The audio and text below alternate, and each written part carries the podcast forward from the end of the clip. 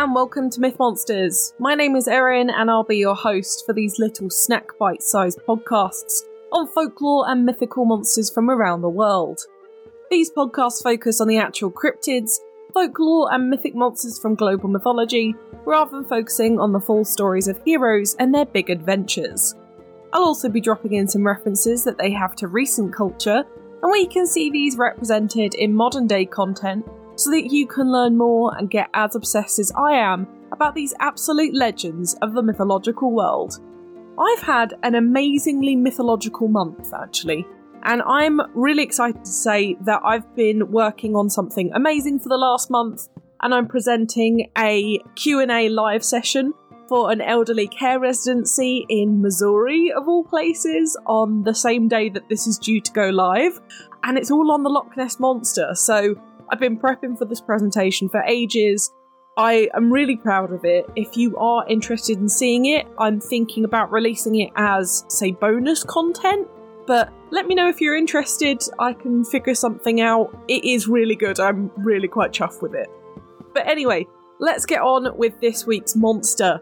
We are heading over to Norse mythology this week, and we are looking at the legendary little monster from this mythos, he is the squirreling gossip of the gods, Ratatoskr.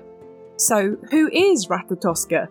He is usually described as a red squirrel whose sole job is to carry messages along Yggdrasil, the Norse world tree at the centre of all of the nine Norse realms or worlds. He is mostly depicted as a larger squirrel than most, however, still no bigger than a human newborn. He has very, very long, tufty ears and is sometimes depicted as having a large horn in the middle of his head, much like a very tiny unicorn, I suppose. However, when he is interpreted in modern times, this usually is not included. He is usually just depicted as a normal red squirrel. He is considered to be a troublemaker and, most importantly, a massive gossip. He mostly transfers messages between a wise eagle who is unnamed at the top of the tree, and a dragon at the roots called Nidhogger, who is forever chewing the tree itself. He delivers messages between them with spite and often creates rumours to incite any animosity between the other two monsters. He does also deliver messages to the gods in Asgard from all of the other realms, and delivers them from the gods to others too, so he does have a more official messenger god status within the Norse pantheon. There is actually a Norse messenger god, but we'll get onto him later. So, why does he do this? Well, it's believed that he had much higher ambitions within the pantheon and actually wants to fell the world tree himself, but lacks the size and damage to do so. So he taunts the others for doing this for him, when he tells the dragon that the eagle made false comments about him, the dragon gnaws harder at the roots of the tree so that the falling tree would then crush the eagle. Ratatoskr then feeds this information back to the eagle, who rips off the branches of the tree and throws them back down at the dragon at the roots. Ratatoskr himself gnaws at the tree too, but of course, as he's a squirrel, does very little damage.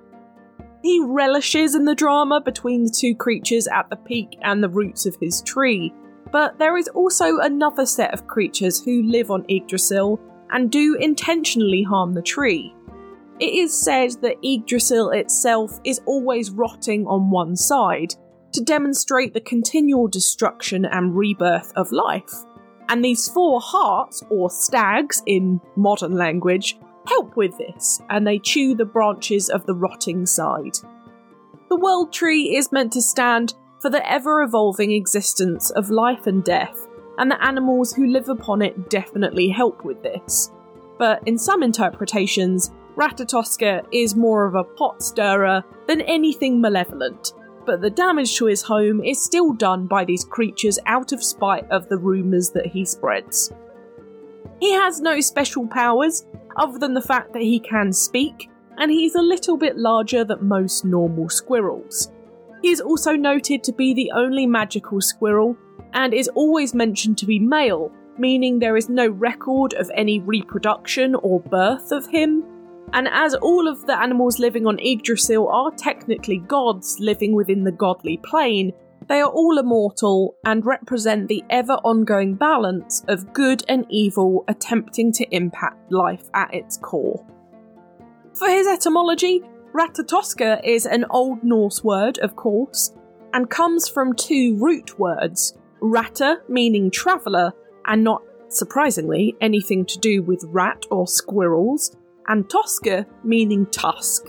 Together, they are interpreted as Tusk the Traveller or the Climber Tusk, which does make sense with either his single horn or even his natural gnawing teeth. It is argued that it could have come from Old English instead, though, meaning rat tooth, and definitely utilising the rat in the name here. There is also another theory on his name etymology, though, and that is that it was inspired by the legendary drill called Rati. This was used as a legendary weapon of the king of the Norse gods, Odin, during his quest to get the mead of wisdom, which was quite literally magical booze. He bore a hole in the mountain where the mead was stored and then transformed into a snake to get through to the barrel. He then transformed into an eagle and flew back to Asgard at the top of the World Tree, which explains why the eagle and the snake are the guardians of the top and bottom of it, both representing forms of Odin. Due to Ratatoskr's gnawing nature on the tree, it does make sense that this might have some inspiration to his name, and even think of as the etymology of his name meaning Rati's tooth, in reference to this legendary drill. For the history of this monster, if you've listened to any of my Norse myth tellings before, you'll know that most of them come from the Poetic Edda, which is an incredible old collection of Old Norse poems that are really how we know so much about Norse mythology. This book is written by a whole load of unknown authors but we believe that it was written in around the 10th century, which was during the last part of the Viking era. The Viking Age was considered to be between 793 AD and 1066 AD, which was the date of the invasion of England by the Normans at the Battle of Hastings. Within the Edda, though, in the poem Grimnismal, Odin tells the reader about the squirrel messenger that runs about on the world tree, and I do have a direct quote for you. Ratatosk is the squirrel who there shall run on the ash tree Yggdrasil. From above the words of the eagle he bears and tells them to Nithogmani. He was mentioned again in another poem, which I would absolutely love to tell you the name of, but I literally could not figure out how to pronounce it at all. And I have Norwegian and Danish friends, and I could not figure out how to pronounce it. But it is chapter 16 if you do want to know and this comes directly from there. An eagle sits at the top of the ash, and it has knowledge of many things. Between its eyes sits the hawk Vedfulnir. The squirrel named Ratatosk runs up and down the ash. He tells slanderous gossip, provoking the eagle and Nidhogg. Here we actually find out that the eagle is still unnamed, but has a hawk sitting between its eyes that is named, indicating just how massive the eagle must be too. Ratatoskr has even gone on to be in further European writing, most famously in Grimm Tales, which are from Germany, which does make sense in regards to the closeness of the language with Old Norse and Germanic. They are very much inspired by each other, and Jacob Grimm decided to write about Ratatoskr and said that he helped maintain the balance in the Tree of Life by keeping it trimmed by causing tension and destruction, but most importantly, keeping the tree straight and allowing it to grow from anew. We believe that Ratatoskr was inspired by red squirrels that are found in Norway and other Scandinavian countries, as well as in the neighbouring UK islands. They now have all been dominated by the invasive grey squirrels in the UK all the way up to Scotland, so I've never seen one, they don't exist down this half of the country, but they are still remarkably common in Scotland and in Sweden and Norway during the summer months. Unfortunately, the grey squirrel is also displacing these there, so hopefully, we will still have these gorgeous critters around in years to come. As these were most likely more common within the Viking era, it makes sense that this lovely ginger squirrel ended up being a part of their mythos. The reason as to why a squirrel is a messenger of the gods in the first place is pretty simple. If you've ever gone up to a squirrel in a tree that they live in, they may chatter at you, making an almost screeching sound with their teeth, and their mouth will go at a million miles an hour. Due to that chattering nature of their mouths, it kind of looks like they're shouting obscenities at you. So the idea of the gossip loving, troublemaking squirrel does make sense, as well as their general mischievous behaviour. For messengers of the gods, though, animals are not uncommon to be seen as important figures throughout world mythology. Odin himself had messenger ravens, Hugin and Munin, who we will definitely cover in another episode, of course, as well as Ratatoskr, who acted more as a messenger for all of the Norse pantheon. There was also a messenger god too, as I said, Hermod, who was the son of Odin, but there really weren't many stories about him. He's not a massively popular god within the Norse pantheon.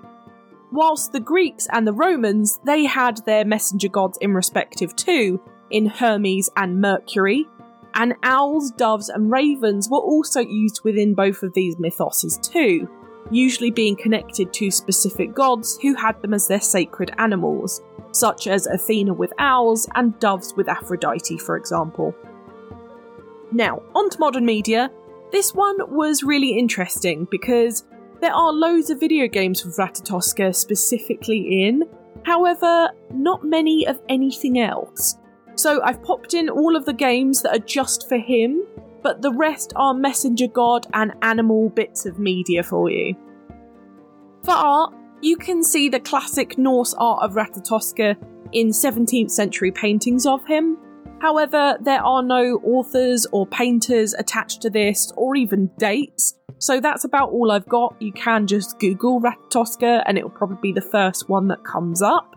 But otherwise, as always, check out some of the really cool independent art this week. I know I found a really cool Valkyr inspired Ratatoskr with a little outfit on, so have a look and you might be able to find something awesome.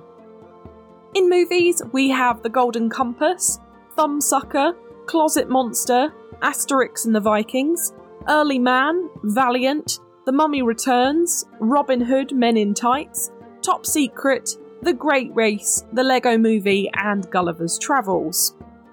For TV, we have American Gods, His Dark Materials, The Max, City of Ghosts, A Discovery of Witches, Allo, Peter Pan and the Pirates, Avatar The Last Airbender, Last Exile, Pokemon, One Piece, JoJo's Bizarre Adventure, Pushing Daisies, Blackadder Goes Forth, The Owl House, Hercules the Animated Series, Amphibia, and Game of Thrones. In video games, these are all having Ratatoskr in. We have Smite, God of War Ragnarok, God of War, Young Thor, Assassin's Creed Valhalla, Magic the Gathering, Wizard 101, Tales of Symphonia Dawn of the New World, La Mulana 2, Guild Wars 2, and Jotun. My book recommendation this week is to have a look at the Poetic Edda. It's an amazing collection of poems from way back when, and there is no author attached to it, but you can get it on Amazon by Penguin and those kind of publishers. But I would also recommend Norse Mythology Tales of the Gods, Sagas, and Heroes by Mary Litchfield for some epic specific tales on Norse adventures as well. But now it's time for Do I They Existed? I mean, he's a squirrel. That's about all I have to say on the topic, really. I think it makes sense that this animal was utilised in Norse mythology, as they were so common throughout the location at the time.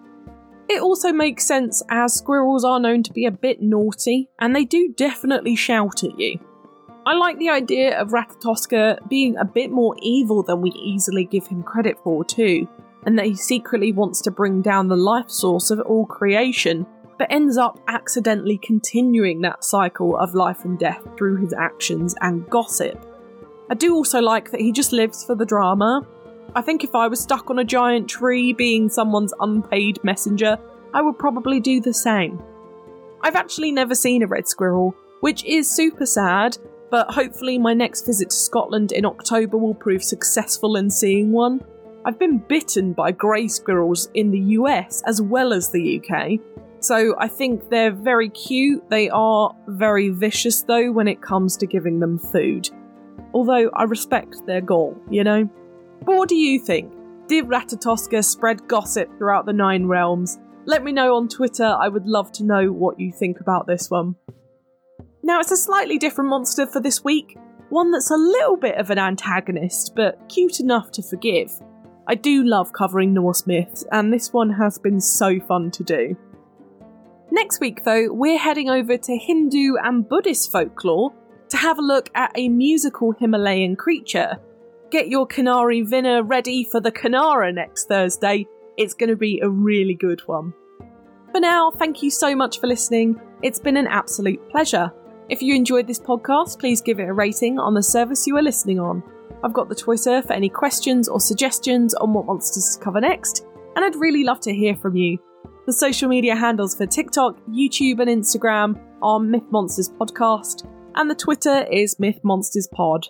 But all of our content can always be found at mythmonsters.co.uk, and you can find us on Good Pods, Buy Me a Coffee, and Patreon if you want to help me fund the podcast too.